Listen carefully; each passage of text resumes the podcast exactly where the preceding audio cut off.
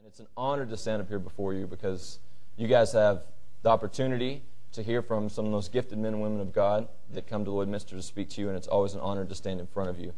But what I'm going to ask of you today is that you use your faith to pull out what God has in me to minister to you. Because there's an active particip- participation and exchange that is required when the Word of God is delivered. And we'll talk about some of that stuff.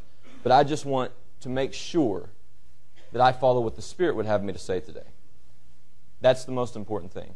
When you're, for any of you that have ever ministered or even worked with a group of people, whether it's a Bible study or just getting together and minister the Word, you know, there'll be things that God teaches you throughout the course of time. And whether you minister a lot or not, there will be revelations that come across your heart. But it's, the most important thing is you don't jump up on a stage and spit out everything that you know. You seek God what to do. I hear about people that plan sermons and things like that. There's different ways that people prepare for what they share. And that's awesome because everybody kind of has their method. But the most important thing is that God is allowed into that situation to say, God, it's your people, it's your voice, what do you want to say? And the vessel that He chooses at that point, if that person understands of just becoming a conduit from the spirit to the natural realm, then they really just become a vessel that God speaks through. And that's why it's important to do our best to remove ourselves from that so that we can. And all of us function that way. I stand on the stage today ministering to you in a church setting, but you go to a job tomorrow and you're a vessel or a conduit of the Spirit that's going to minister to the people around you in one way or another. You're ministering to them. Is it good things or is it bad things? But you're ministering something. They think something about you. They see something about you. They have an opinion. They have a reaction to you based on how you live and what you do, no matter what you think. And I'm always, I'm, I'm continually astounded at what people do notice. You may think that no one really even knows where you are, what you're doing, and people aren't paying that much, that, that much attention, excuse me. But you'll be surprised to know who is watching and what they do know and what opinion they have. And it becomes important that we, as believers, represent the man, the God that we serve. Because we are a message to a dying and lost generation. Absolutely. Praise the Lord. If you guys would bow your heads in prayer with me, let's get into the Word of God. God, we thank you for the opportunity to be here in this wonderful church with this blessed people.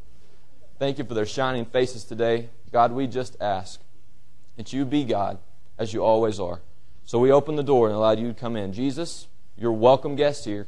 You're the honored guest. We open up the door for you. Spirit, we thank you for being present. Holy Spirit, we thank you for being our comforter, for being our help, for coming alongside to help us and being the help we need in a time of need. Father, I ask that you would think through my mind, that you would speak through my lips, that, Father, you would loose the tongue, that the Spirit of God could speak through it, and God, place a guard over my mouth where any opinion would come in and contaminate what the Word of God would say to the people today. Thank you for the opportunity. It is a tremendous honor every time I'm able to stand in front of a group of people and minister your Word. It's a gift and a blessing, and Liberty and I do not take that lightly. Thank you for this special group of people, what you will say to them, but God, what you are doing inside of them, inside of this church, for the day and age we live, and the things that you want to accomplish. And we praise and thank you for it. We invite your Spirit to have its way. So, Father, by faith, we invite the gifts of the Spirit in. By faith, we preach the Word of God. By faith, we lay hands on the sick and they recover. By faith, we prophesy. By faith, Father, word of knowledge comes forth. We thank you in the name of Jesus. It's not about men and women, but it's about vessels connecting to the Spirit of God and understanding who we are and that you are who you say that you are. And we thank you for that, Father. You're a holy and righteous, majestic Savior, and we praise you. And everybody said, Amen. Amen. All right. Let's get going. Sorry, I got my little journal and books and all that kind of stuff. All right. You know what? I'm going to start at a real good place. We're going to open up to the first page of the Bible Genesis chapter 1. Don't worry, I'm not going to preach the whole thing. But it's a good place to start. It is a good place to start.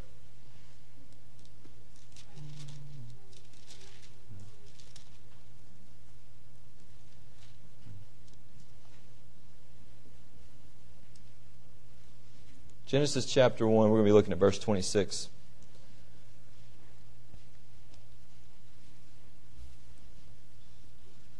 You guys, I just want to say something. This book, this book is, in all reality, there's not really natural human words, which thank God we have a book full of words of God because we need it to really articulate what's sitting in your lap right now. the thing that we have to understand is yes, it is white pages that might be gold tipped on the edges with a leather cover around it. Yours may be various colors. And yes, it was printed at some company somewhere. And so it's real easy to just put this book on a shelf with other books. But this is the sacred word of the living God. And he was good enough to deliver that through men into a written form that we would be able to crack open every day. We always say we want to know what God's thinking, what God wants from us. He's given us 66 books that tell us exactly what he wants, what he needs, what he requires, and who he is. And the thing about it is when you really get into the book, you realize that every answer you ever need for any situation in life is actually in these pages. Though it was scripted thousands of years ago, it will answer your problem that you had yesterday. It will be the answer that you need. This is a sacred book. This is the Word of God. It is your life plan, your script for life. So understand that and don't ever take that for granted. I'm continually just kind of amazed at how direct it can speak into your life on a daily basis and what all it can do. Praise the Lord. I love this book. It's uh it's transformed my life, it's transformed my family. I was just thinking, I don't know why I was reflecting a lot this last week because we're kind of coming up on a new transition in our life. And this week I was kind of just thinking back about just memories. You know, you think back to high school, other places you lived, you think back when you were a kid, you remember those kind of memories and those different things. And I was just thinking about how blessed that Liberty and I have been to grow up in the families we've grown up in, to have the word sowed in us from the very beginning. And you know, it's had such a crucial effect on my capacity to live life, on the way that I do things. Because there's many people that somewhere that they may not even have the opportunity to find God till somewhere midway in their life. And then they're trying to change everything at that point to get into what, you know, what I think God wants to do with it. It's like they're taking, because to that point, 40, 50, 60, whatever year, years of age you got saved, at that point, then you're going back and saying, well, I've already done all this all these years. I've made all these decisions on my own. I've made this process of development, of going through life all on my own, what I thought was best, trying to do what I could. And then the Word of God comes in and begins to change things. And what's awesome about God is He can take you from whatever point you are and get you to where you need to be. It doesn't matter. He doesn't have to send you back, start you over, and bring you back. He'll take you right from where you are. He is all, he's the best GPS there is. He'll take you directly from wherever you are to get you to the destination He wants you to be. And I heard Brother Copeland say something that was that has had a profound impact on my life, but it's so awesomely simple, which is what I love about the Copeland. Sometimes they can break things down and make something that's really profound really simple. And this is not going to stun you at all by any means, but it had a profound impact on my life. He says, if you obey God today, and the next day, and the next day, and the next day, and the day after that, you're going to end up where you belong. So we're always going, oh God, where are we supposed to go? What are we supposed to do? Oh God, we just, we just want to serve you. We just want to be in your plan and your purpose. The question we have to ask is, God, what do we do today? Just work on today. And then the next day, get them say, okay, God, what do I do today? And step by step in this incremental process, at the end of your life, you're going to turn around and go, we hit the mark. We made it where God wanted us to go. We arrived at the destination because God's that good. He oversees. He oversees all of it. And there's so many confounding factors about life that no matter how much you plan, are not all going to work out the way you think they are. You can't make them work no matter how smart you are, no matter how well you prepare. There are always anomalies in this secular system that will essentially attempt to shipwreck you because they would come out of nowhere, be unexpected, and you didn't plan for it. And we've seen so many people go under because of that. But because of this book, because of the Word of God and what it represents and what it can be in your life, you never have to go under. I'm not telling you you won't have trouble. Anyone that stands up and tells you when you serve God it's going to be easy is lying to your face. They are. In many ways, it's a very challenging journey, but it's a very simple one. There's a straight and true path, and the answer is Jesus. And that's all that you need. It's all that you need, but you've got to keep talking to Him. You've got to keep talking to Him. You know, as I've been reflecting over kind of life and just saying, God, it's been awesome where you've taken us and how you've gotten. I just, you know, you think back and you think about the goofy decisions you make and the, just all the situations through life, how God gets you from one place to another, where you made a mistake, but God fixed it and corrected and got you there. And you think back and go, God, your grace is so fantastic and so big. Well, when you just think about that, you, you know, it's not really, I can't take any credit for any process thus far. When I look back, I always think, I thank God for the word that was instilled from my family. Well, all that credibility goes to good raising, taking care of your kids, teaching them the word of the Lord. So that as they walk and get older, they won't depart from it. It will be there. That in that time of need, whether they're out, the prodigal child lost out somewhere, and they hit their face, all of a sudden there's something from inside that was planted in them from sitting in church as a kid that goes, I need to go to Jesus. And amazing, they find their way back. So it's never take for granted bringing your children to church. Don't take those kind of things for granted. Teaching them, praying with them at night, reading Bible stories to them, planting those things inside of them. No matter what's going on in their life, God has a way to get to them and get them back wherever they are in the world. And He'll do it. He'll absolutely do it. We've just seen absolutely awesome miracles in, in that regard. But anyway, I can't, you know, you just, you thank God because He's big enough to get you through all the different obstacles. And it really comes down to a couple simple things. You just keep talking to Him. He can get you where you need to go. It's not about knowing and understanding, having all the capacity of knowledge in your head. It's in your heart saying that on a daily basis, Father God, I need you. Father God, show me what to do with my life. When you feel like you mess up, it's so it's such a bad habit for Christians that when they do something, whether they whatever it may be, if it's a direct sin or they just disobey God or they didn't do something they felt they were supposed to do, the first thing that we do is we turn off the God switch. Because it's like we allow the shame to come over us that says, you know, it's like, well, I messed up, and so we just shut off that whole God channel. It's like we corner out of our life and we go hide in some kind of corner until we feel better about ourselves, until we get over it a few days later, or a few months or years, whatever it may be, and we shut God out. And if you would just keep the lines of communication open, God will take care of all the rest. You have to keep the lines of communication open with Him. He can handle getting out whatever needs to be changed, where He needs to get you to go, what He needs to tell you to do. He can do all that stuff. Just don't stop talking to Him. Don't stop allowing the Word of God to come inside and change your mind. None of us is above the need for the renewal of our mind on a daily basis. Because you turn away from the Word so quickly, the troubles of the world will cloud your mind. They'll get you back into a natural system of thinking about paying bills and mortgages and how are we going to do this and how are we going to do that. And all of a sudden, we're turning back to ourselves as source very quickly. Because if we say we serve God, in that statement, what we're actually professing, confessing from our lips in that moment is saying, God, you are my sovereign Lord. I obey you. I follow you. When we make that confession, that's what we're saying. And yet, what we do is to say, God, I love you. And then go over here and do things our own way. And then we get into trouble we wonder why. We're not allowing the Lord to be a part of all of it, to, to thread us through all these difficult circumstances, to get us from one from point A to point B, to direct all those steps. Let's look at Genesis chapter 1, verse 26. Let's talk about a little bit about who we are. I love this scripture, and I've loved it more and more over just the last few years. Then God said, and I'm reading out the New American Standard, um, let us make man in our image according to our likeness, and let them rule over the fish of the sea, and over the birds of the sky, and over the cattle, and over all the earth, and over every creeping thing that creeps on the earth. Verse 27 God created man in his own image. In the image of God, he created him, male and female, he created them.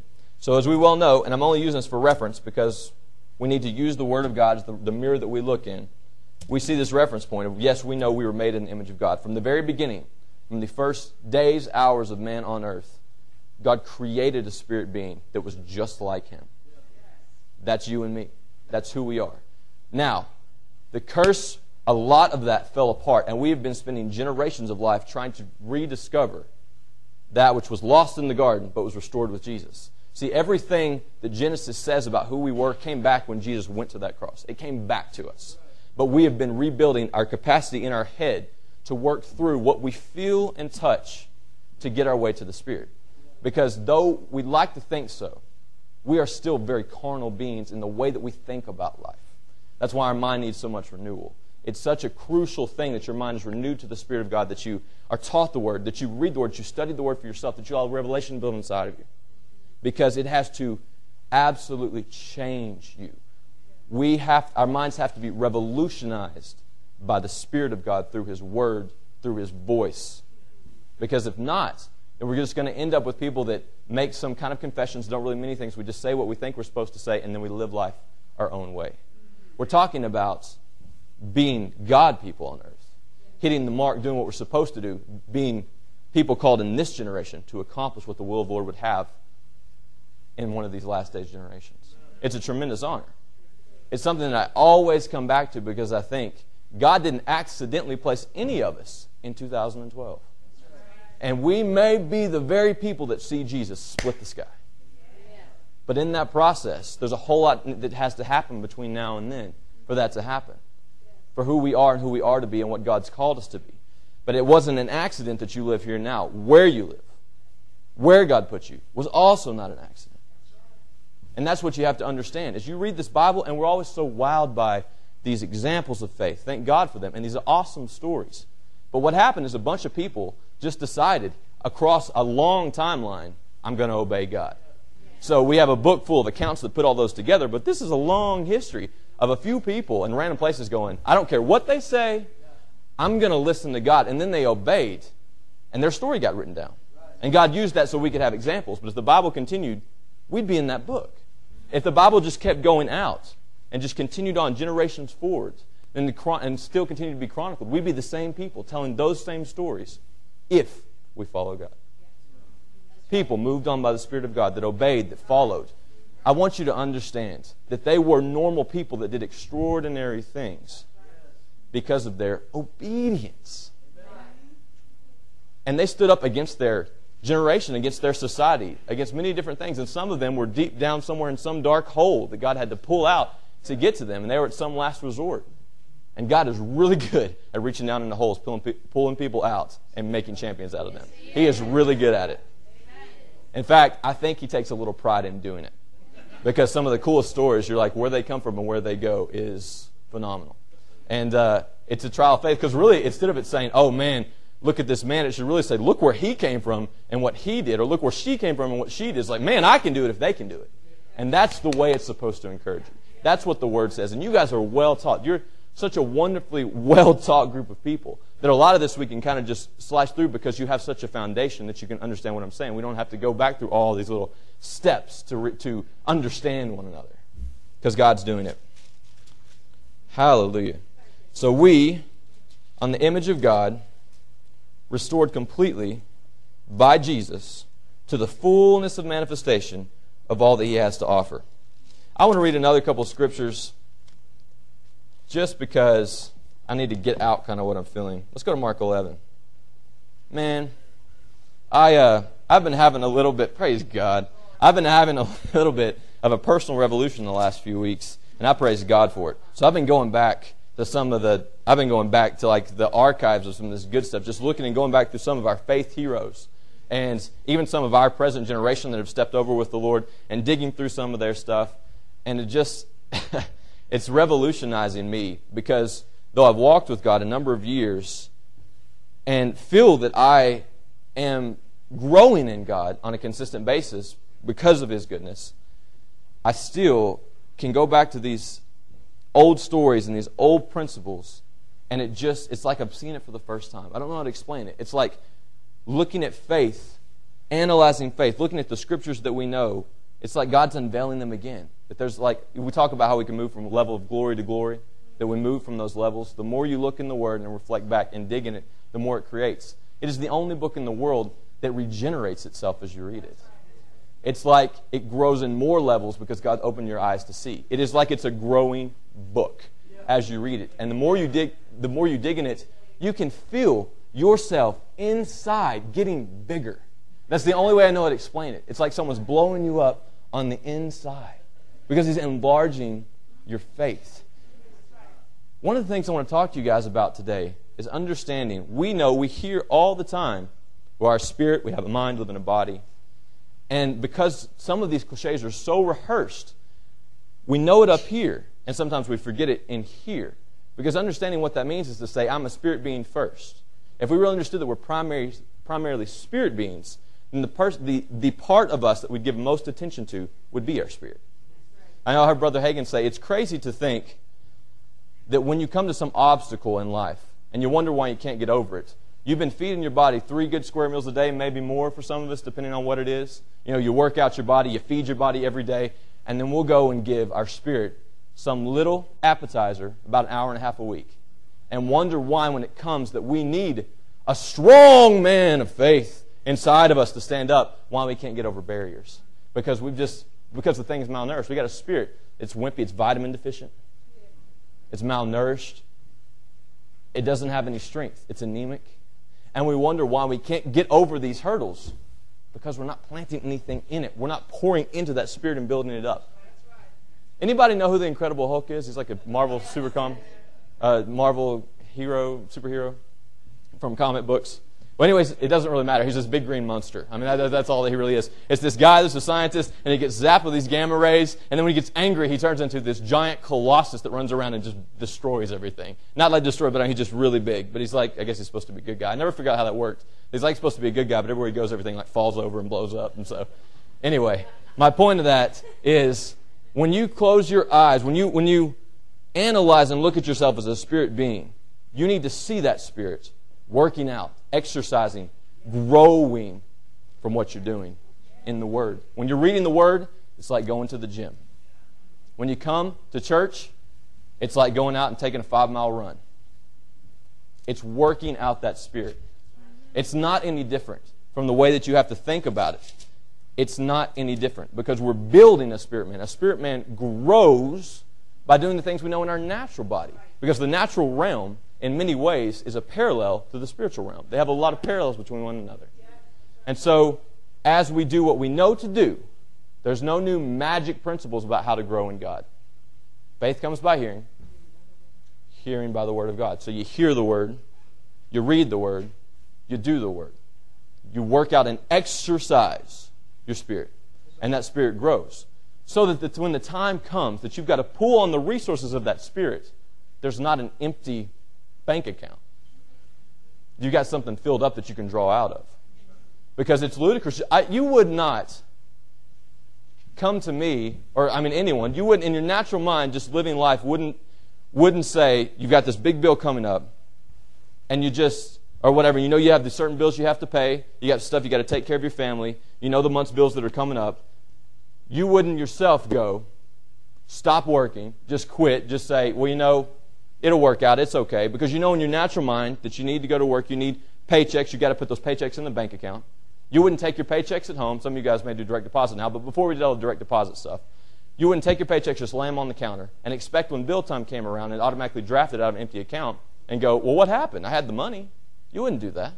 You have to take the check, and of course I know it's electronic world is changing, but we still a lot of times take our check and put it in our bank account so that when it comes time to take money out of it to draw out or to pay the bills or whatever, there's resources there.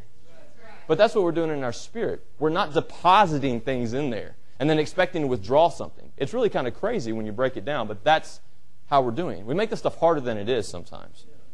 God's handled the hard part. Jesus did 99.99% of all the work you needed and then just said, just accept and believe me. That's the part he requires of us. But somehow we've made that a big deal to get over that hump of just saying, I accept and believe. But see, in saying that we accept and believe, you got to take all of it.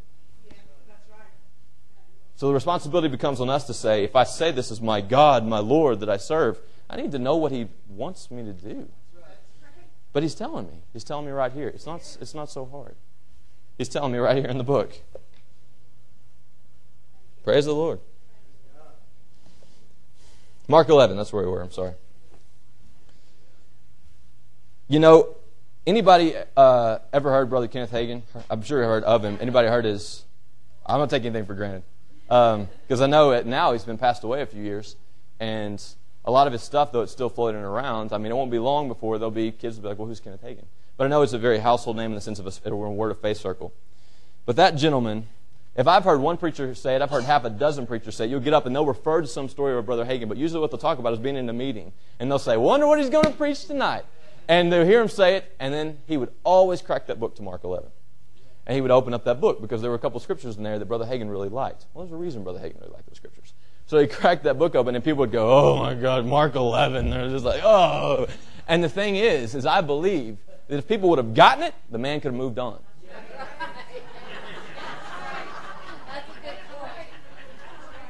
So, you know, for him, it must have been frustrating his whole life. He's like, "Well, we're still working on this one." You know? he was the kind of guy that just says, I'm going to do what I'm, God's told me to do and push through all that kind of stuff. But you know, going back and just even listening to some of his old stuff, I just, that, that man was awesome. But he would crack open that book to Mark 11. But when you actually listen to him talk about it, it makes so much sense because so many preachers that are well respected that came either out of that ministry, had influence because of that ministry, even when they were for back to the meetings, I was like, Mark 11, like, whew, Mark 11, okay. And they just buckled down. I was like, all right, we're going back through Mark 11. But see, here's the thing that, that God told Brother Hagin when he was on his deathbed. He had this experience with God.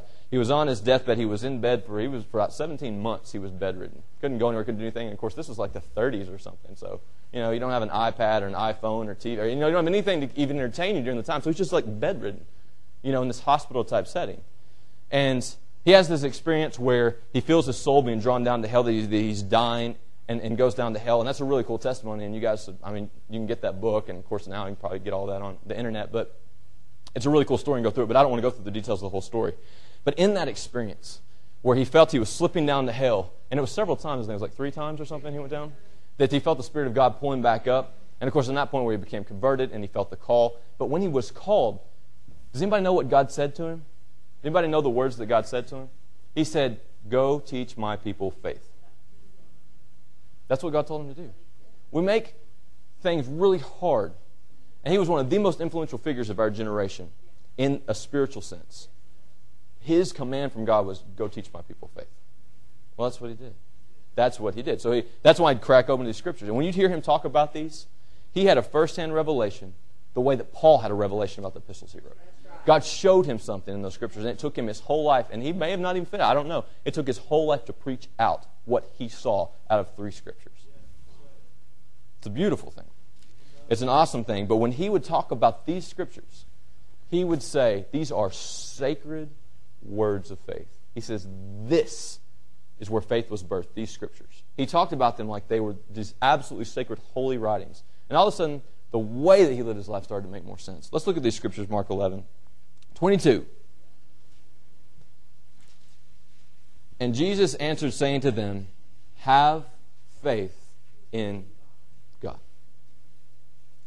that statement alone holds monumental meaning in it because it stands in the face of all any doubt that anyone had. That's what he said. His answers weren't you got to do this or you got to do that or go here or go that or this is the magic answer, this is the magic prayer. He said, have faith in God. Have the God kind of faith. Verse 23 Truly I say to you, whoever says to this mountain, Be taken up and cast into the sea, and does not doubt in his heart, but believes that what he says is going to happen, it will be granted him. Therefore, I say to you, all things for which you pray and ask, believe that you receive them, and they'll be granted to you. Hallelujah. These were foundational scriptures that define what faith is. Another one, Hebrews 11.1. 1. Can anybody quote Hebrews 11.1 1 for me? Now faith, the substance of things hoped for, the evidence of things not seen. So God was good enough to give us a definition. Can you guys put up uh, Hebrews 11.1, 1, if you don't mind, so we can see it? Um, God was good enough to give good enough to give us a definition of what faith is.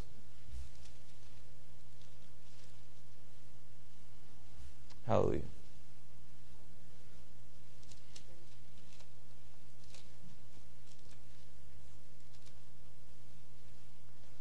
Sorry, I'm trying to get to it here.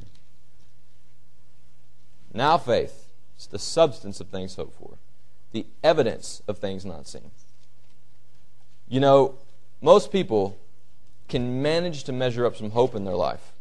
But the problem with hope is that hope by itself doesn't accomplish anything. Hope is the idea that one day something may happen. Whereas faith says, I have it now. And those things work couple in hand. That's just why I love what Liberty Stubborn says that hope deferred makes the heart sick. So there's things that we're believing God for. And if it doesn't work out exactly the way that we think it does, or it takes longer than we think it should, we kind of shut down and close off that compartment of our life if it didn't go the way we thought it should. And then we close off our capacity not only to receive what we're believing for, but to receive from God in the future for other things that we believe for. Because we let it die inside. We give up on it. We quit on it because we, we wrap all these natural parameters around how we think we're suppo- it's supposed to function. And what I'm saying to you guys is don't let yourself do that. Let the Word be the voice that teaches you how to live the faith.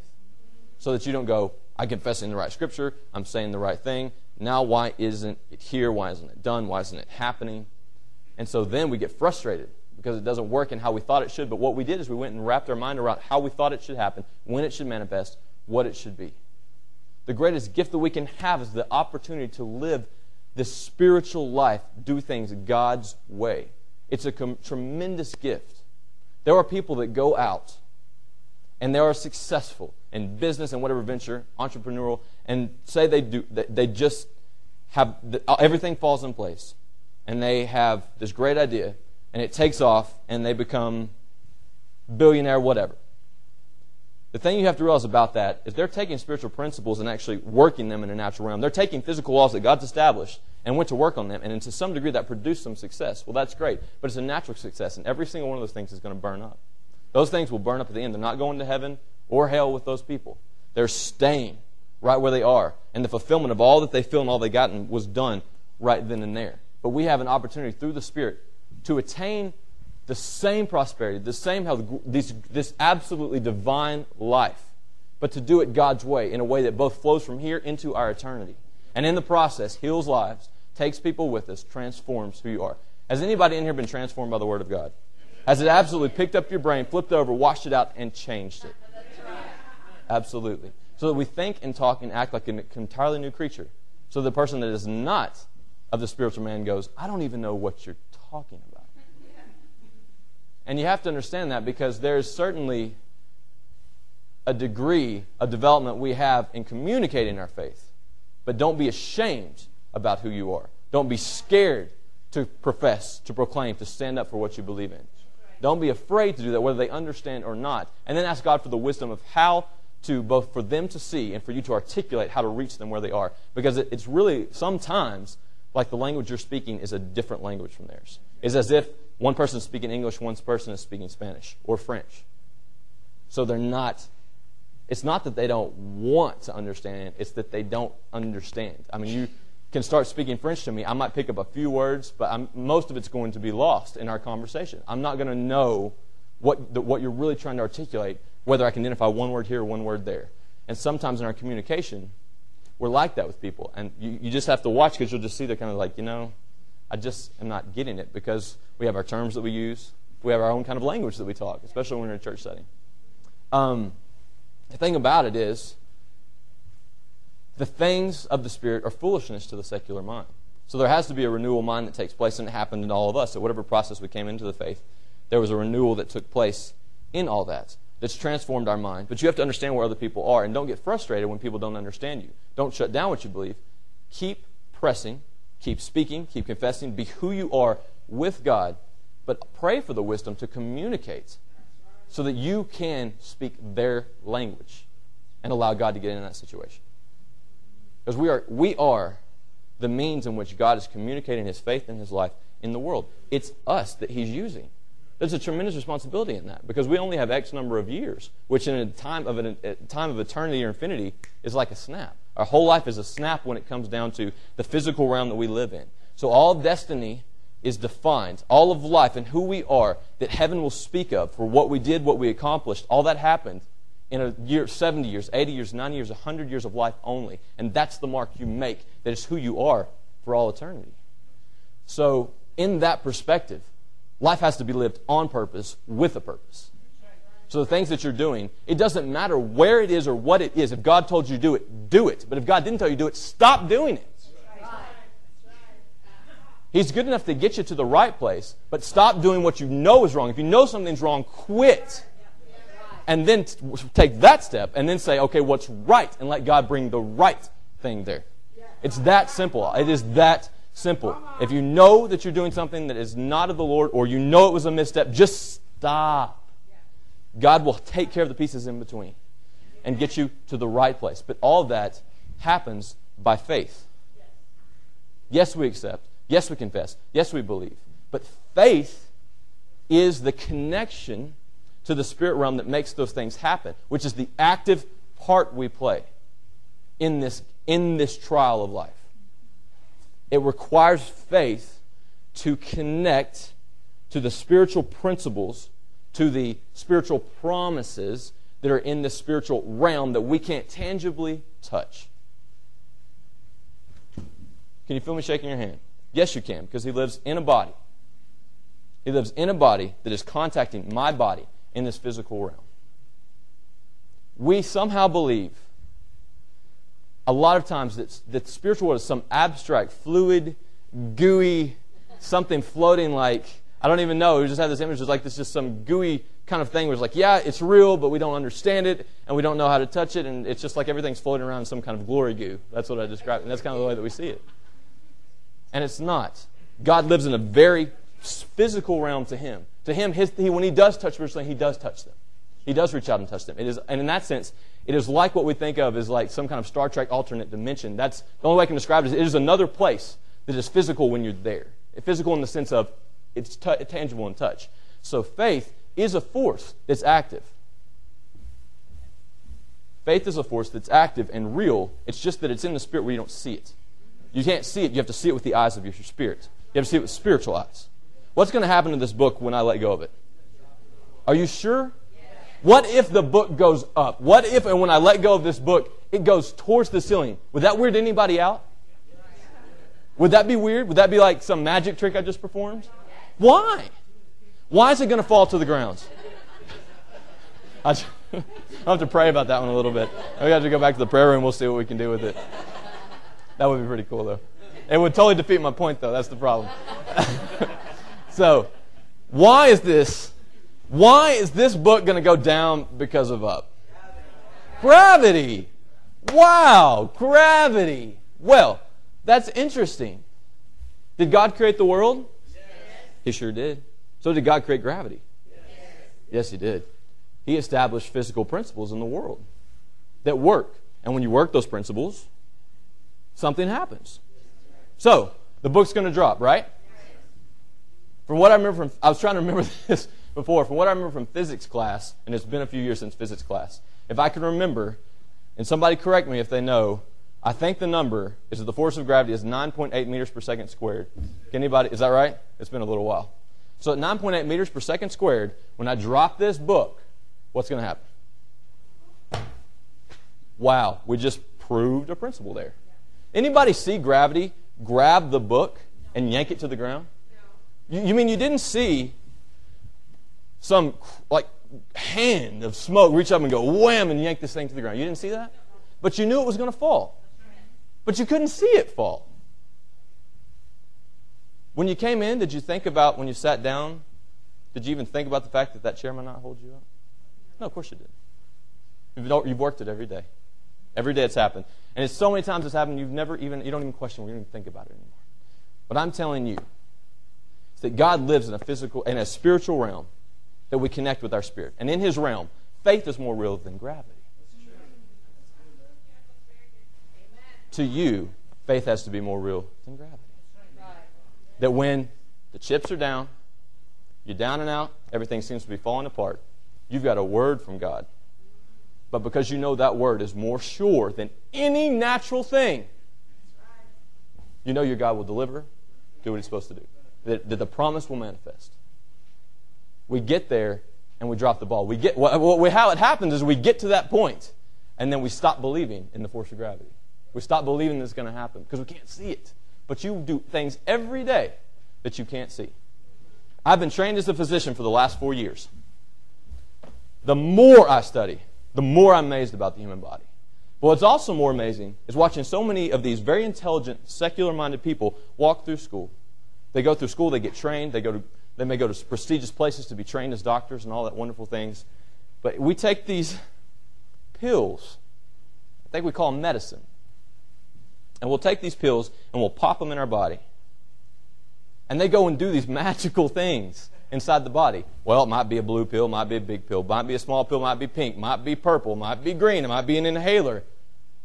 But you know, the doctor says, do this, you do it. That doctor studied what that drug did when it went into the body. But most doctors didn't go do the research to watch that happen on a cellular level. They took a book of a drawing of a diagram. I'm just telling you guys how this stuff works. I studied diagrams that were drawn up of what a cell looks like And what maybe, let's just take two nerves. When nerves come together, there's a gap in between every nerve that communicates. It's called a synaptic cleft. And when drugs that work on the nerves come, they transmit through a nerve, and then they will jump this cleft and move to the next nerve and move on. So we'll have diagrams of these two nerves, but they're cartoons, is what they are, of drawing. And we'll have these little dots that are floating down. And we'll see these places where these little gated channels open up at the end of the nerve when they're stimulated by a conduction of electricity down the nerve. These channels open up, and these neurotransmitters made by our body will move across the cleft, float across this little river space, connect to the other nerve, pass that message along, and send it down. And it does it so fast that I don't even process the thought of thinking, I'd like to move my fingers now.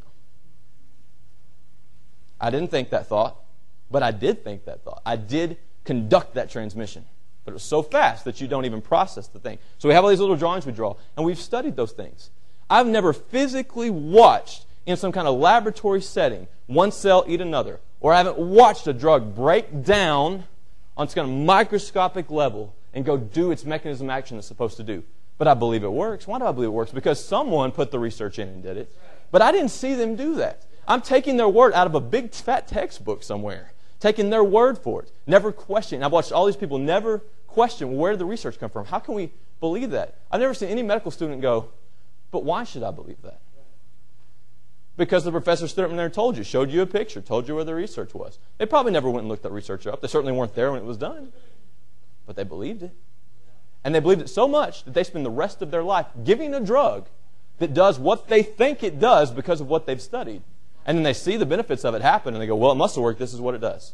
This is what it did. It helped them here. It helped them there. And they take blood tests and say, okay, well, here's the drug level in the body. It's like, here's the improvement of their symptoms. Here's what the blood says, how it's interacted. And they take all that and believe it and put it into practice the rest of their life.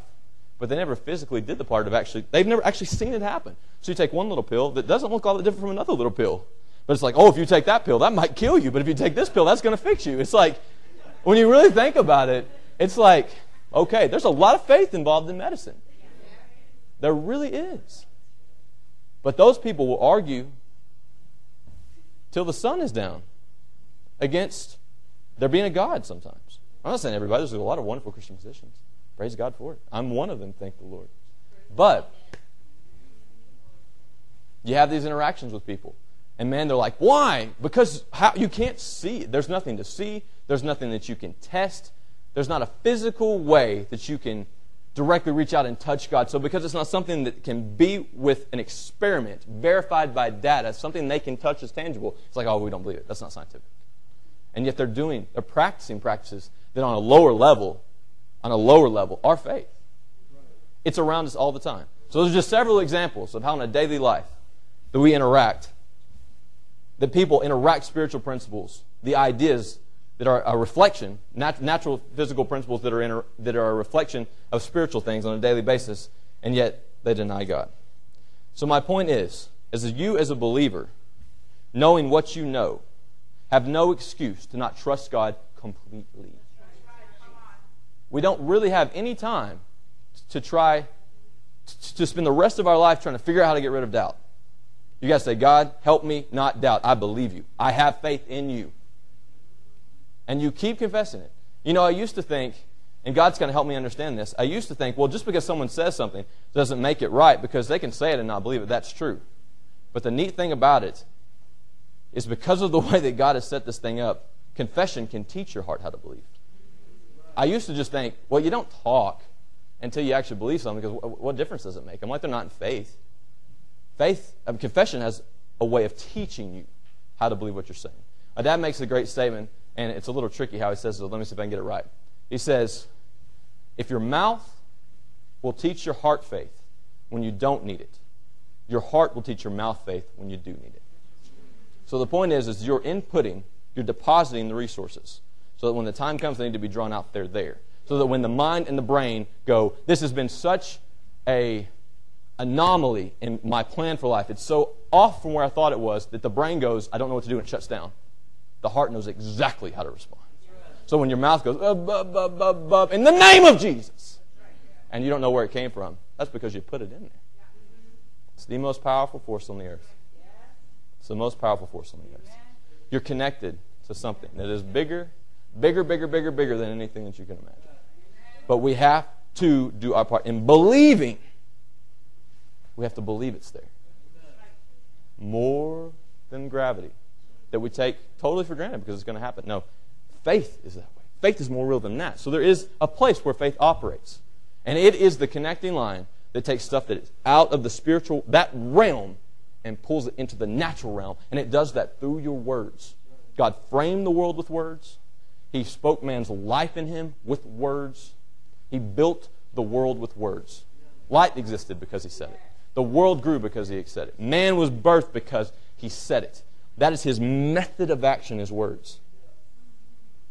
And the more, the more that you understand that, the more you realize how much power comes from this muscle right here. This one. There's power in it. An interesting thing about it is it's a physical thing. It moves. It's got nerves that connect to the muscles and make it move around and swallow your food and speak and all those things. But it is a spiritual tool. It is a tool of destruction or it is a tool of life. So now we talked about we've talked about how we've talked about where the idea came from. We talked about what faith is, how it connects between the two.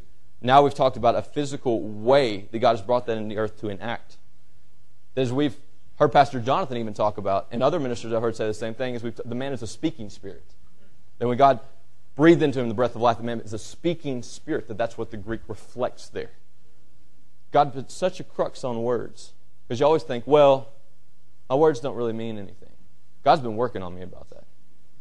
Because you just, when you stop and think, because in our natural minds, we say, well, you know what? You know, I, you make offhanded comments, this, that, or the other. We say things we don't think about, and we don't think that that's a big deal. But when you stop and look, and you go back to the sources of where words came from, you realize this is what God uses to do what He does. He must put a little bit of importance on words. Because the Word of God, when we think of the Word of God, we think of a book. But it's called that because the words became a book. They were words that became a book.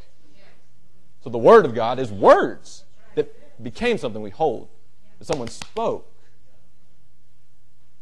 So that is a crucial element to where your life is going and what it's going to be. Your destiny, your prosperity, your health is defined by your capacity to believe and speak into what you're saying.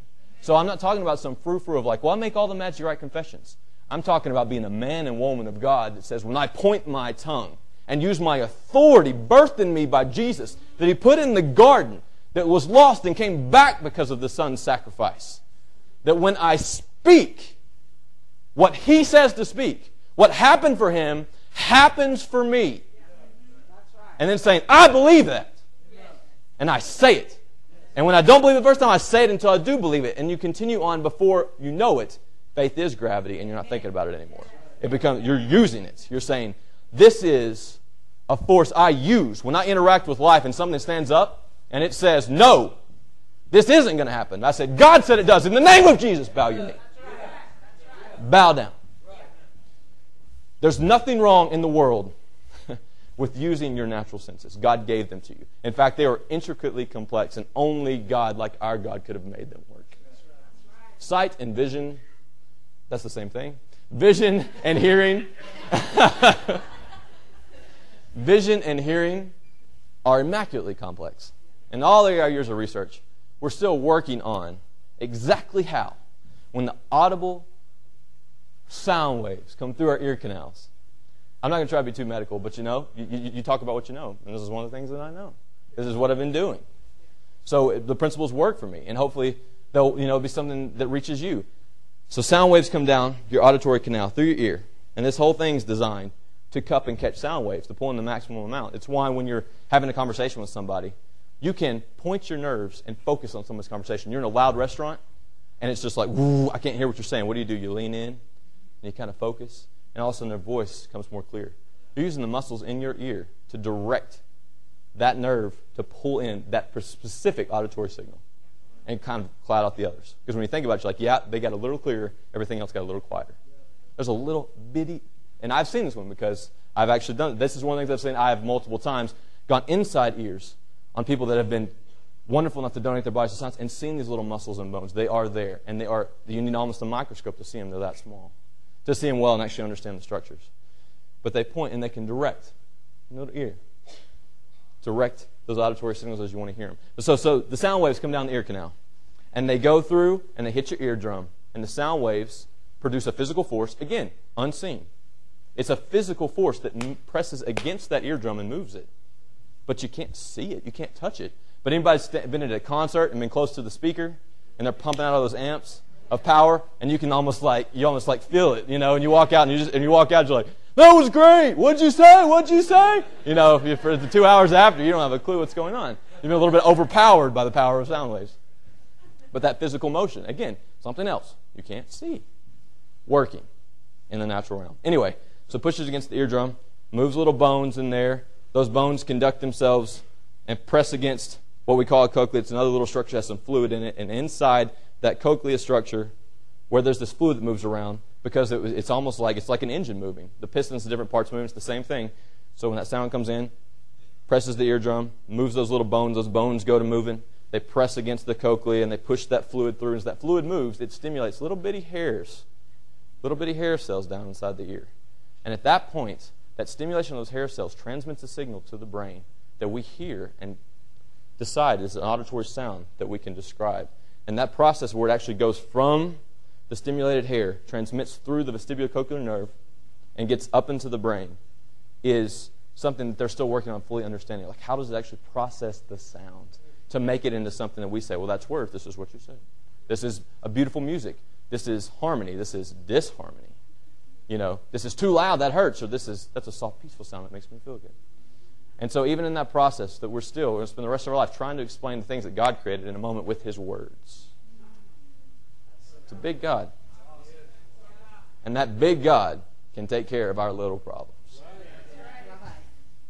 But that big God loves you enough that He will take care of those little problems. And it gets you to where you need to go. Oh, we need something in life that is sure. Jesus is sure. You know, that's why this thing works, because no matter what happens in the world, because there's always exceptions to everything. There's always a, well, this always works, but, this always works, but, there's always exceptions. And no single person can do everything right all the time. We haven't had a perfect person outside of Jesus yet. And we need to know, because men fail us, men and women fail us, we fail ourselves, we fail others, that there is something that is absolutely sure, that is always true, always steadfast, that there is always a model for something you can go back to that is not going to break through, have a back route, have some kind of point of entry that, that cracks and makes it all fall apart. Stable and sure, impenetrable, absolute. That was God. He knew that we needed that. Our mind needs that. Our heart doesn't always need it so much, but our brain needs it a lot. Our brain has to fall back on that. But God is always true. And the wonderful thing about that is you don't have to say, okay, I thought it was going to go this way.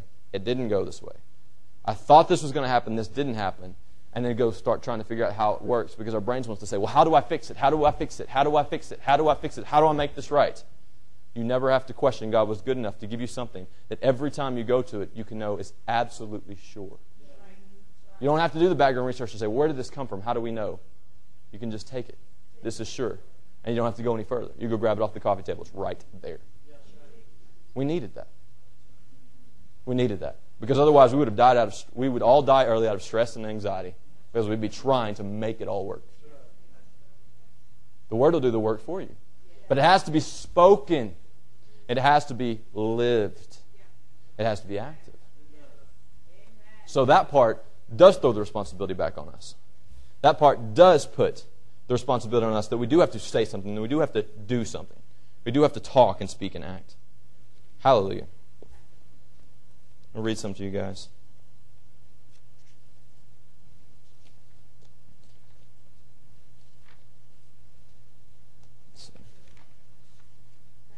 This just really ministered to me. And it's just a little paragraph. I actually took this out of a, a magazine I was reading.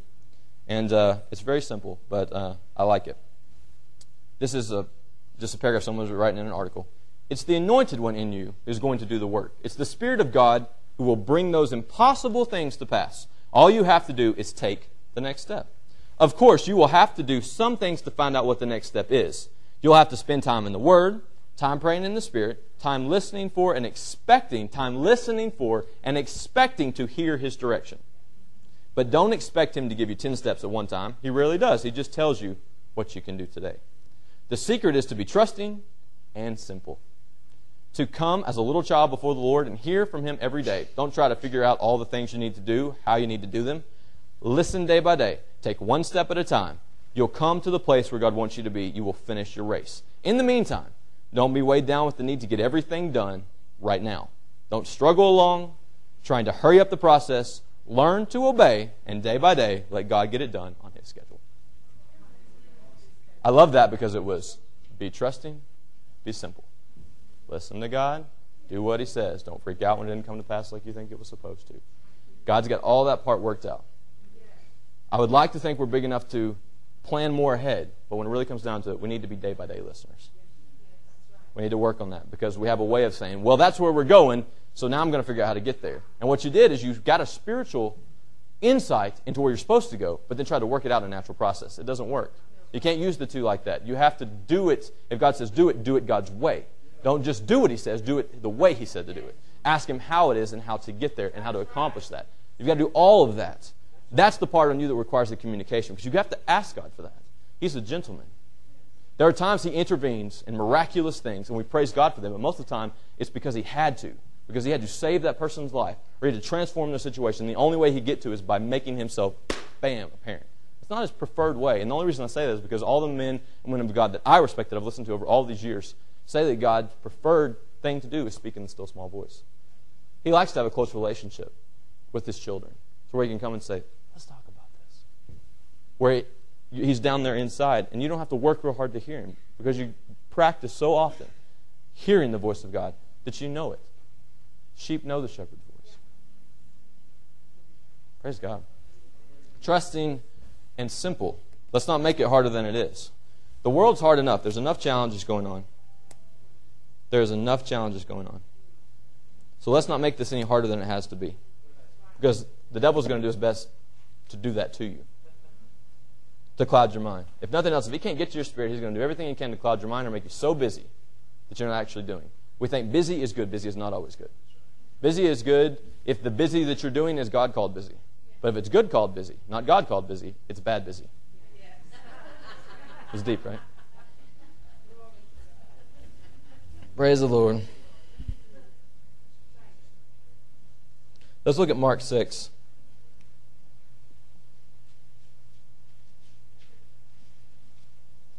Let's show you a couple examples. I don't think I'm going to get through, and I don't need to, because I know that God has got in these words. So we'll maybe I'll get another chance to speak to you, or we'll uh, we'll get to some of this stuff. But God is di- is directing, which is good. Mark six. Let's let's just talk about a couple examples of something really cool. I saw this a few months ago. I mean, I've read these before. I mean, this all my passages today are good ones to go back and see, and I hope you've seen them a hundred times. Look at them a thousand more. Man, they uh, only this book can regenerate. Other books get old, you get tired, you get bored of reading them, or the research goes bad, it gets out of time, things are renewed, and all of a sudden it's, it's an old edition. Man, this thing regenerates itself. It's even better than an instant download on an iPhone. This thing that, that, that renews, it renews itself. It is so cool how it does that. Mark 6. Yeah. First one. Jesus went out from there and came into his hometown, and his disciples followed him. When the Sabbath came, he began to teach in the synagogue, and the many listeners were astonished, saying, Where did this man get these things? And what is this wisdom given to him? And such miracles as these performed by his hands. Is not this the carpenter, the son of Mary, and brother of James and Joseph and Judas and Simon? Are not his sisters here with us? And they took offense at him. They took offense at him. That was well. That, that's where they went wrong right there.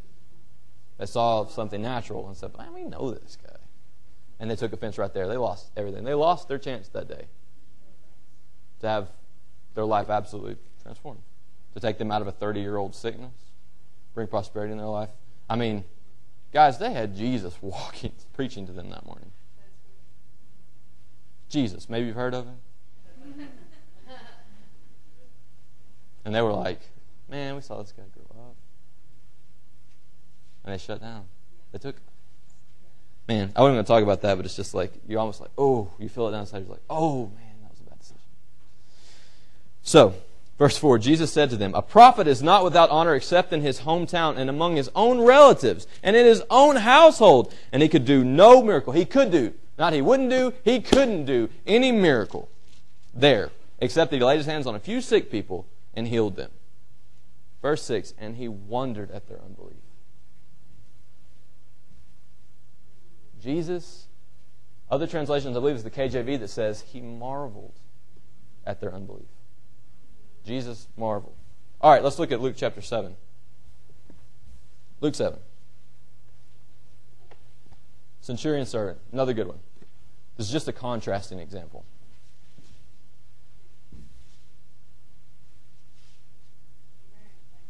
Let's see. Hmm. Yeah, I'll just read through real quick. We know the story.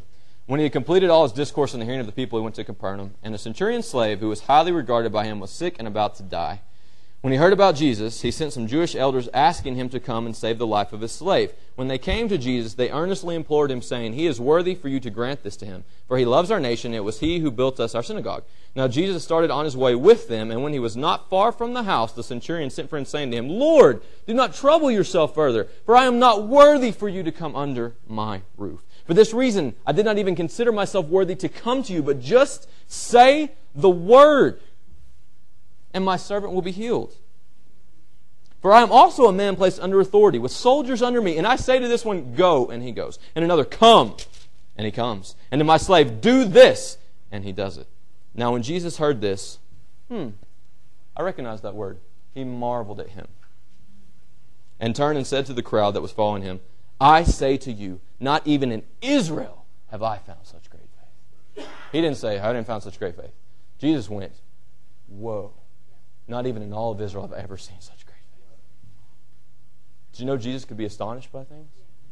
That's what marveled means. It means to be astonished, to be taken aback, to be in awe. Did you know Jesus could be astonished by things? So here we have two scenarios familiar to you where you see an example of great faith, another example of great unbelief that astonished Jesus. He was surprised by it. And we see the reactions. One, the great unbelief, locked his arms down. He was imprisoned by their chains of offense and could not reach them. And the other, he did not even have to physically interact with the man in Luke 7 because that man jerked the, jerked the faith out of him, pulled it to his house. So Jesus, though he was the source of power, was controlled by the faith in those situations. Faith in the you can't do this, and faith in the you can do this. Do you see the power that the individuals had on him? That he was bound and released by their reaction to him.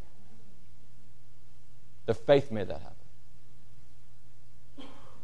I just think it's pretty cool. I would like to be a person that Jesus could say, Whoa, your faith just impressed me. But let's not be the people that he has to say, Man, your faith your fear just impressed me. And I'm not going to be able to reach you because you just slammed all the doors in my face. Let's not be those people.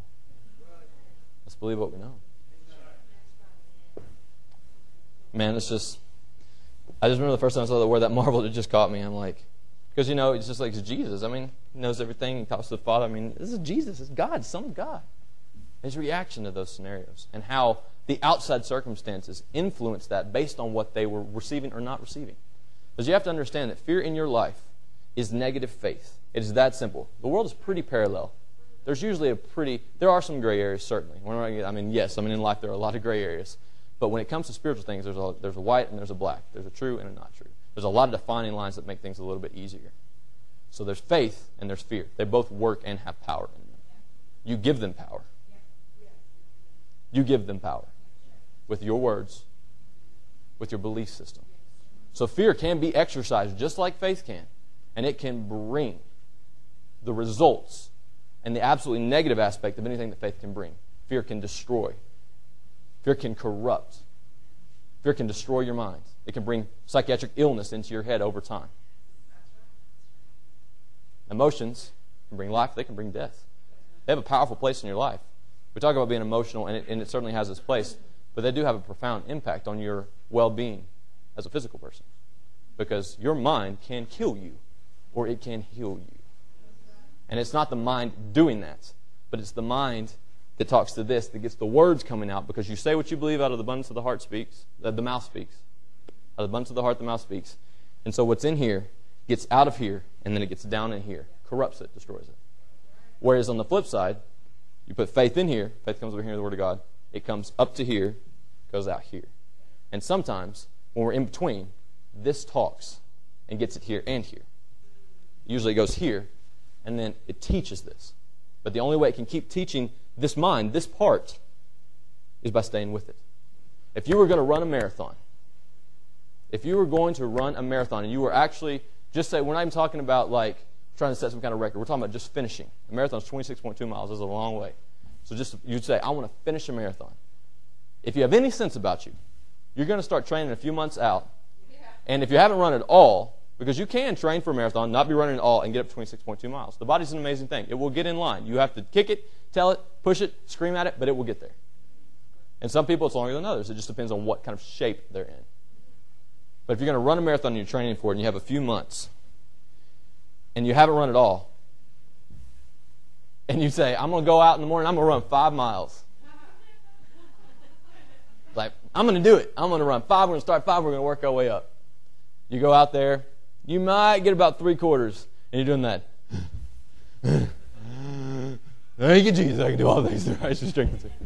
Well, what's the problem? Yes, you can, and He'll help you through that. Sure. But your natural body is not in line with what your head or your mouth are saying because they're just not there yet. But guess what? The body is the weakest part of you, and it will do what you tell it to do. And you keep talking to it and says, I don't care how you feel. I don't care how much this hurts. This is something I'm doing. I've decided. I'm going to accomplish this, so you get in line. And you'll be amazed at how quickly you just put God on it. I mean, I don't know where this came from. You put God on that, God will help you get all that in shape if that's something that, that you want to do. I'm not talking about running the marathon, I'm just talking getting in shape in general. Put your mouth on it and then go active. You'll get your body in line. The body, and things will become easier. But in the natural sense, it's just your mind, the willpower, which is something that is spiritual, but the people use all the time that aren't spiritual. Even the mind itself has the power of the body to get it in place. But anyway, the point is you're not going to go out and be able to run that five miles. And if you do, you're going to be hurting. Okay? But you keep running before you know it. That person that was barely getting a mile is going to cross that finish line at their marathon, whatever city they go run in. Because they kept working, they kept working, they kept working. But it was actually incremental, incremental, incremental, incremental. We want everything at once. That's not the way it works. It'd be great if it does. And God's good enough that at certain times when we need something, He does spiritually download stuff into us. Some of these Revelations, you hear people preach about their whole life. They had in with one encounter with God where He spiritually downloaded something into them that their spirit got, and they spent the rest of their life bringing it into their mind so they could teach it to people. And it was their whole life calling. And when it really comes down to it, you're great men and women of faith, especially in our generation where this is the platform we use to minister the word. You can really kind of lock a subject into each one of them. When it really comes down to it, I mean, everybody preaches about a lot of things. But those people had a calling from God to preach something. And when it comes down to what they preach, there's a word that becomes synonymous with them. When I think Kenneth Hagin, I think faith. When I think Oral Roberts, I think of healing. There are a lot of other things he was a great man of faith. I think of seed time and harvest. But I think of healing. When I think of my dad, the things he preaches, things that come out to my mind is I think of no more curse. And I think of the covering, which he's really preached on, and the mammon system, which is real tightly connected.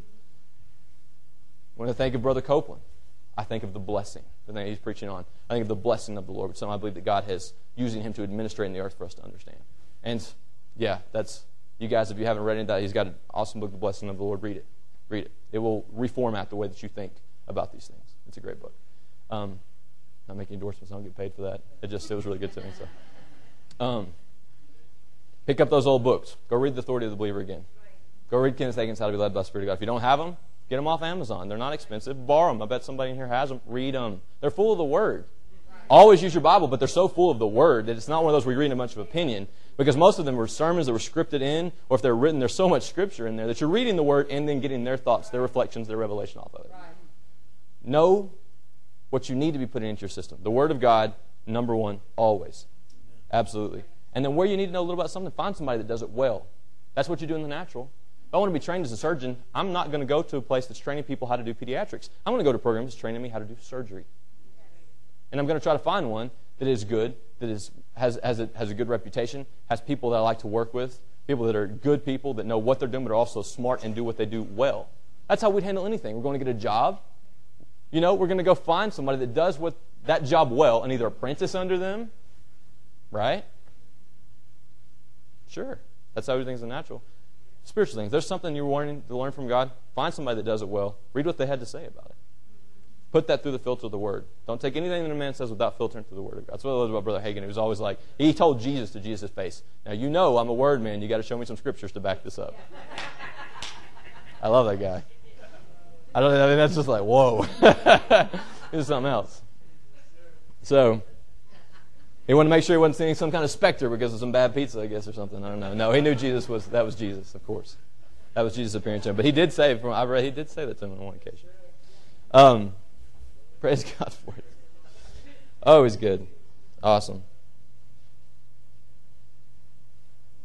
Hallelujah. But you have to understand that faith in your life begins at where the will of God is known. So you need to know God's will before you can exercise your faith. Because you can exercise your faith all day long against something, but the couple has to work together. You've got to have the Word of God on something to tie your faith to. Because just some magic confession is not going to work. You got to have scriptures, you have to have word. They used to sing, I know as I'm growing, it's the same thing. But the people that do it well, man, they write this stuff down. They have scriptures and they have all these things that find. It's a lot of work in that sense. Take the time to look at what you're believing for. And now with the way of technology, it's so easy to reference and find scriptures on a topic. Pull out some good ones. Get a dozen. Get 20. Get something you can write down and confess. Before you know it, you won't have to read them anymore. You'll be confessing them. But put them before your eyes. Put what you want on the top. Put those scriptures down. Sign it at the bottom saying, In the name of Jesus, this is done. And exercise your faith. Go to the gym in the morning. It'll take like five minutes. I'm saying go to the spiritual gym. Pull that thing out. Keep it in your back pocket. Stick it in your truck. Whatever. Put it on notes in your phone. Whatever you do. And read it on a daily basis. And it'll teach you how to believe it. And you'll be amazed at how quickly it comes to pass. It's a spiritual principle that God works. He doesn't respect anybody over another. This is for everyone to do. The people that seem to have great success applied the Word of God the right way and kept doing it. They didn't, they didn't have, it wasn't that some kind of different kind of spiritual relationship. It grew greatly, but because they started with the seed. Every man has a measure of faith. You take that measure, build it up. You've all got muscles. You go to the gym, work them out, they get bigger, they get stronger. Faith is a muscle. Faith is the most powerful muscle you have. It's a spiritual muscle that you work out, that you exercise. And the only way it grows is you hear the Word of God and then you put it into practice. But the faith isn't going to work if it's not coupled with the will of God. So you get the will of God on something, which is going to come, and it will be connected to the Word. It may come through a prophecy. It may come through uh, some special meeting you go to where God uses the message to speak to you, but it's connect, connected to the Word of God. Find the Word of God in there, the Scripture to connect it to, something to back it with, so that when you release your faith, you're putting it through the Word and its principle, and you, you enact it. You take that thing and make it active. It's a form that works. Enzymes in the body work the same way. You've got all these enzymes that help things get done in your body, help chemical reactions happen. But a lot of times these enzymes are locked up and they have to be activated on by an outside force to expose their connecting points, to connect with whatever they're going to do to make it happen in the body. It's not so different with faith. You connect it with the Word of God and it opens the channel. The channel, the gate is opened so that what you're believing for can flow through. It's not hard. It's not hard and it's not weird and foggy and complicated and abstract and I can't touch it. It is a force that works like gravity. If you, can, if you can lock onto that, great. If that's something natural like gravity helps you get it, use that, take it, and understand that there's a measure of faith in you, whatever size it is that can be grown. Our measure of faith at this point between me or you or you and your neighbor may not be equal, but it started out equal. But the person is acting, exercising it, they're living life, exercising that the same way that they go to work and exercise at their job, what the task they have to do for the day, building their minds. Same thing. So just think about that. Let it speak to you. So faith begins where the will of God is known. We'll wrap up here. And faith has to be based on the Word of God because your faith can never be greater than your knowledge of the Word. Must have God's Word for what you're believing for. And I didn't say that they came from that came from some other sources that I greatly respect. It just really hit home with me because what we're trying to do is have faith beyond the knowledge we have of the Word of God, and you can't do it. You've got to put the, re- the reserve in there so your faith can act from it. So find the will of God on whatever it is. He'll show you. Then start acting your faith towards that.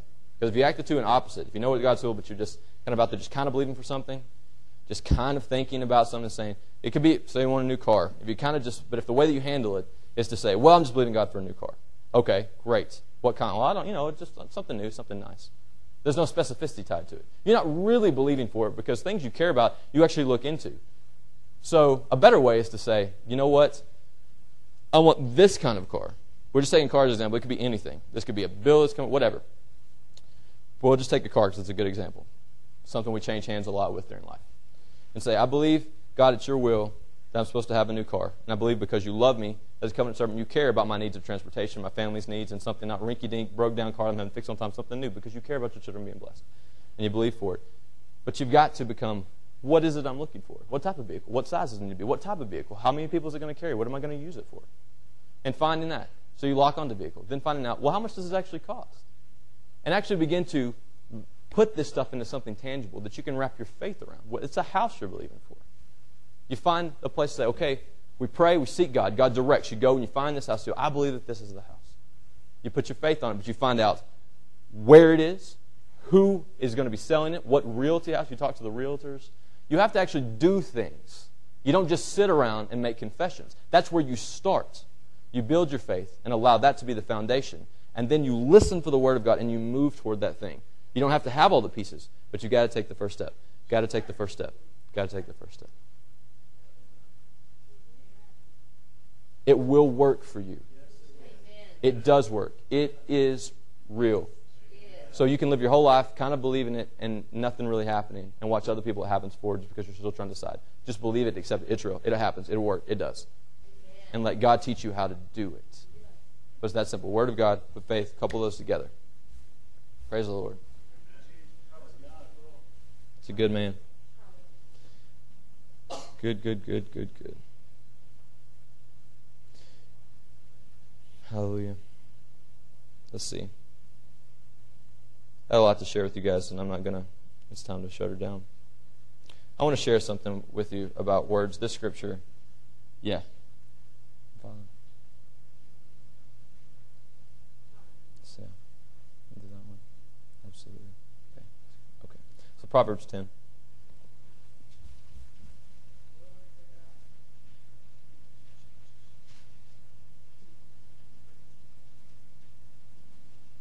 When do you guys usually shut her down? We're good? I don't want to. Okay. I don't want to hold you guys too long. I respect your time greatly.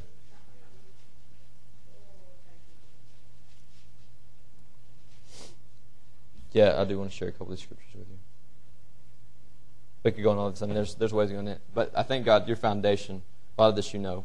So some of it, if I just refer it to and have you look at it again, just something write down and go. You guys do the diligence and, and look at it yourself. But let's look at Proverbs 10. I want you to see the scripture with your eyes, with your eyeballs. See that it's there in the Word. Proverbs chapter 10, verse 19. Anybody read the scripture before? Did you? Praise God.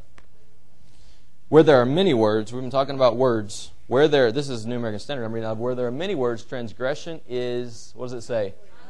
Unavoidable but he who restrains his lips is wise. Verse 20 The tongue of the righteous is as choice silver, the heart of the wicked is worth little. Verse 21 The lips of the righteous feed many, but fools die for lack of understanding. Verse 22 It is the blessing of the Lord that makes rich, and he adds no sorrow to it. Praise God. And there's our there's a text for the blessing of the Lord. Praise God. But let's go back to verse 19. I want you to see that with your eyes. Read it again. Read the scripture again.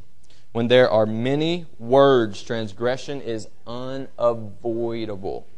But he who restrains his lips is wise. What that means is if you do a lot of talking, you are going to put your foot in your mouth. You're going to say wrong things and do wrong things. It, is, it says it, is going to happen. It's not could happen, might happen. It says it's unavoidable. But he restrains his lips is wise. And that fits in with what we're talking about because we need to ask the Lord to teach us how to talk, what we say. Ask God to put a guard in your mouth. Ephesians 4.29, let no corrupt communication proceed out of your mouth. That which is for edification. We need God's help to do that. And we don't need to go, and we got all of James 3 to back all that up, right? And you guys, if you haven't looked at James 3 in a while, I'm not going to take you all through it because I want to respect your time. But James 3 We know that whole chapter is about the tongue, how it picks up and destroys, how it can bridle the whole body. If a man can bridle his tongue, he can control his whole body. And the same man is a perfect man, is what it says. If he can control that one little muscle in his mouth, the same is a perfect man. So that puts a lot of onus on, wow, can it really happen? But the important thing is to train yourself to allow God to renew your mind and teach you how to talk. Because the words you're releasing on a daily basis are framing your life. They're framing things that happen. They're bringing that job to you.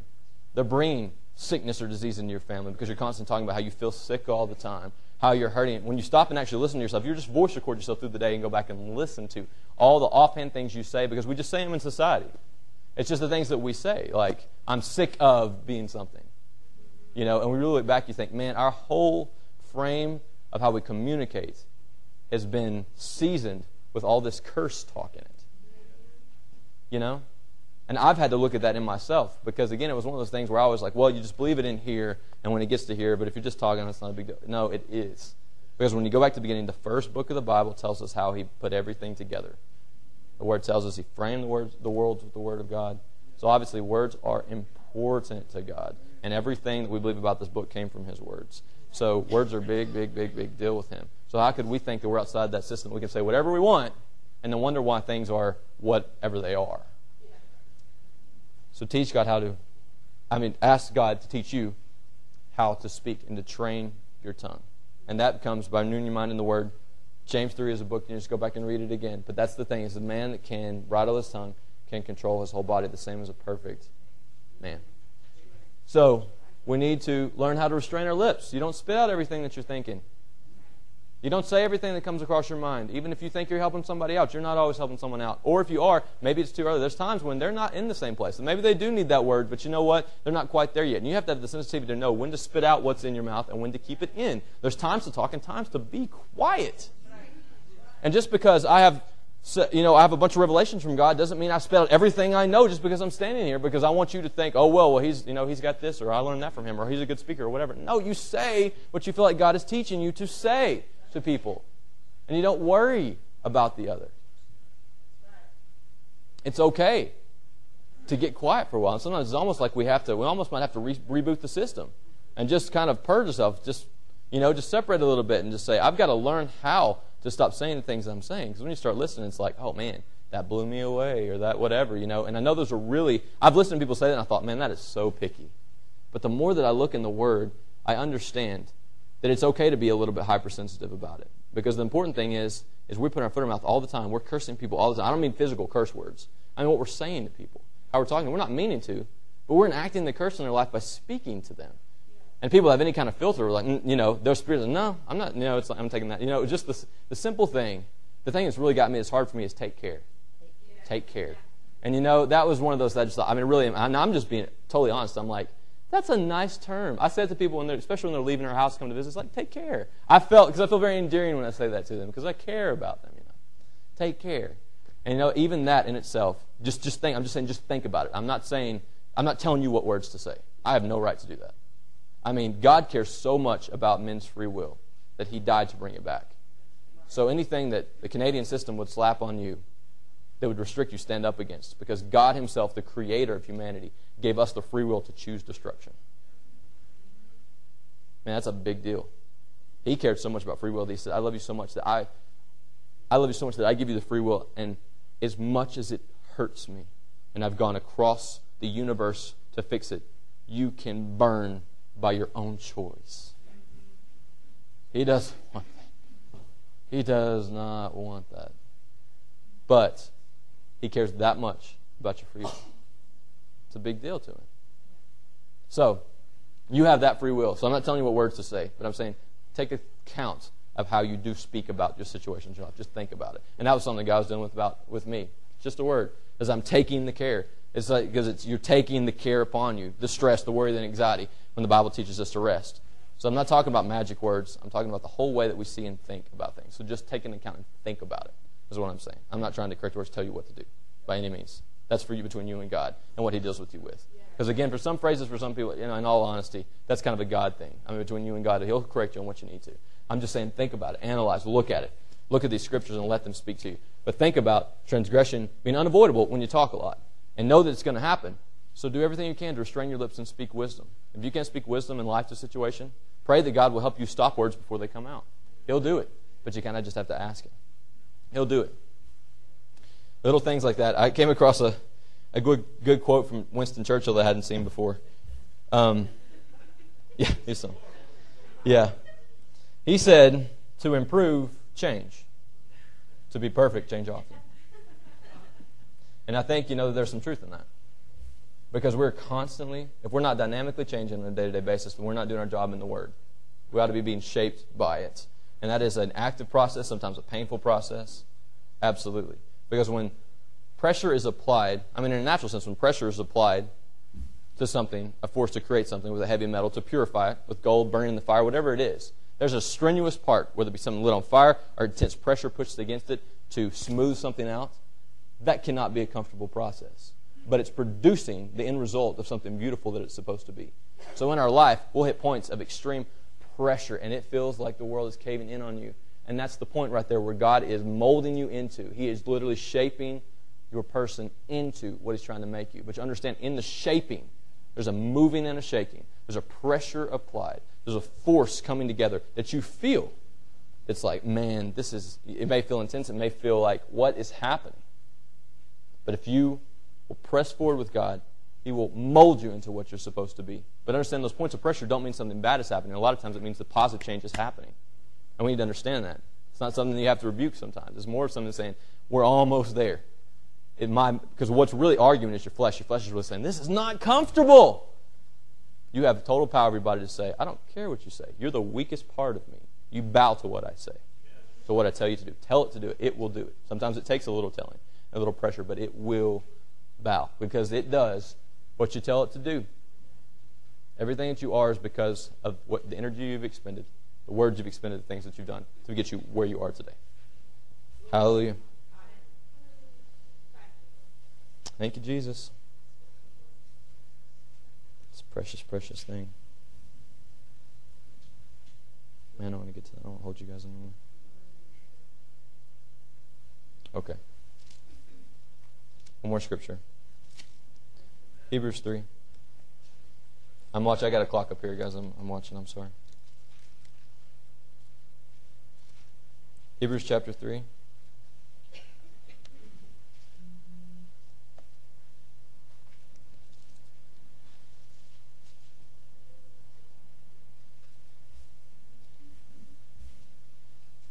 Can you guys put the King James versions uh, of Hebrews 3 up for me?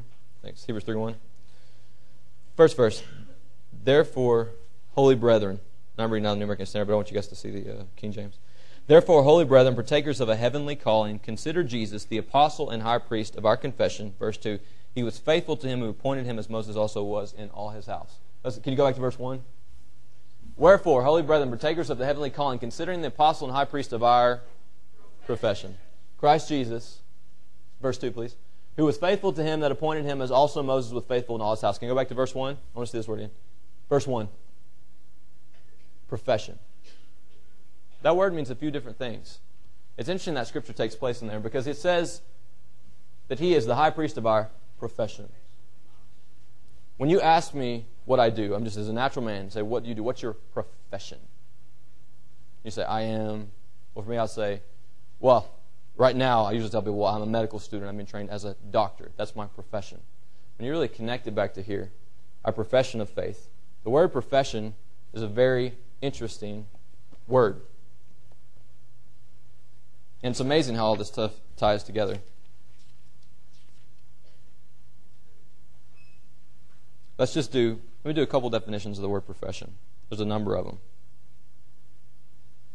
The act of professing a vow, a declaration, whether true or false, the declaration of belief in or acceptance of religion or faith, a religion or faith professed, the declaration made on entering into membership of like a church or a religious order. The Merriam Webster dictionary says a calling requiring specialized knowledge and often long and intensive academic preparation.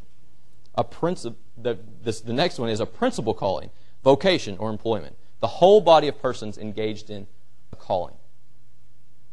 So, a profession of faith is something we speak, right? We profess. But we also call what we do a profession. The word means the same thing. And that's the natural human term that everybody uses. What's your profession? You're saying, I am, I'm professing, I am a lawyer, I am a teacher, I am a doctor, I am a pastor, I am a. You're saying with your mouth what you are. You're professing that out. And it's so interesting that when you actually look in dictionary definitions of a word like profession, which pops up in an interesting scripture like this, that you see referred to as a calling. And you look at the word calling, same dictionary, and it's a strong. This is what uh, this is what a normal dictionary says. A calling is a strong inner impulse toward a particular course of action, especially when accompanied by conviction of divine influence. That's in the dictionary, Merriam-Webster. It's a powerful thing. So, what I'm telling you, as we see in the scripture, that we're partakers of a heavenly calling. Consider Jesus the apostle and high priest of our confession, our profession, to say the same thing. So we are speaking out our calling on a daily basis when we say to people what we are. That calling is creating a confession that creates a profession of faith that becomes a natural thing that you do. So you're professing something out, speaking to it that creates what it's saying happening in your life. We see it right there in the Word, and you can look. It's awesome when you can take something like just a normal, natural, like dictionary text, and see that the very definition. They can't say it without putting the divine influence in there, without having calling. Because you take the same dictionary, you use one word to explain the other, and you look at that word, and it was a strong inclination toward a divine influence. So what you say is what you are. Simple as that. Simple as that.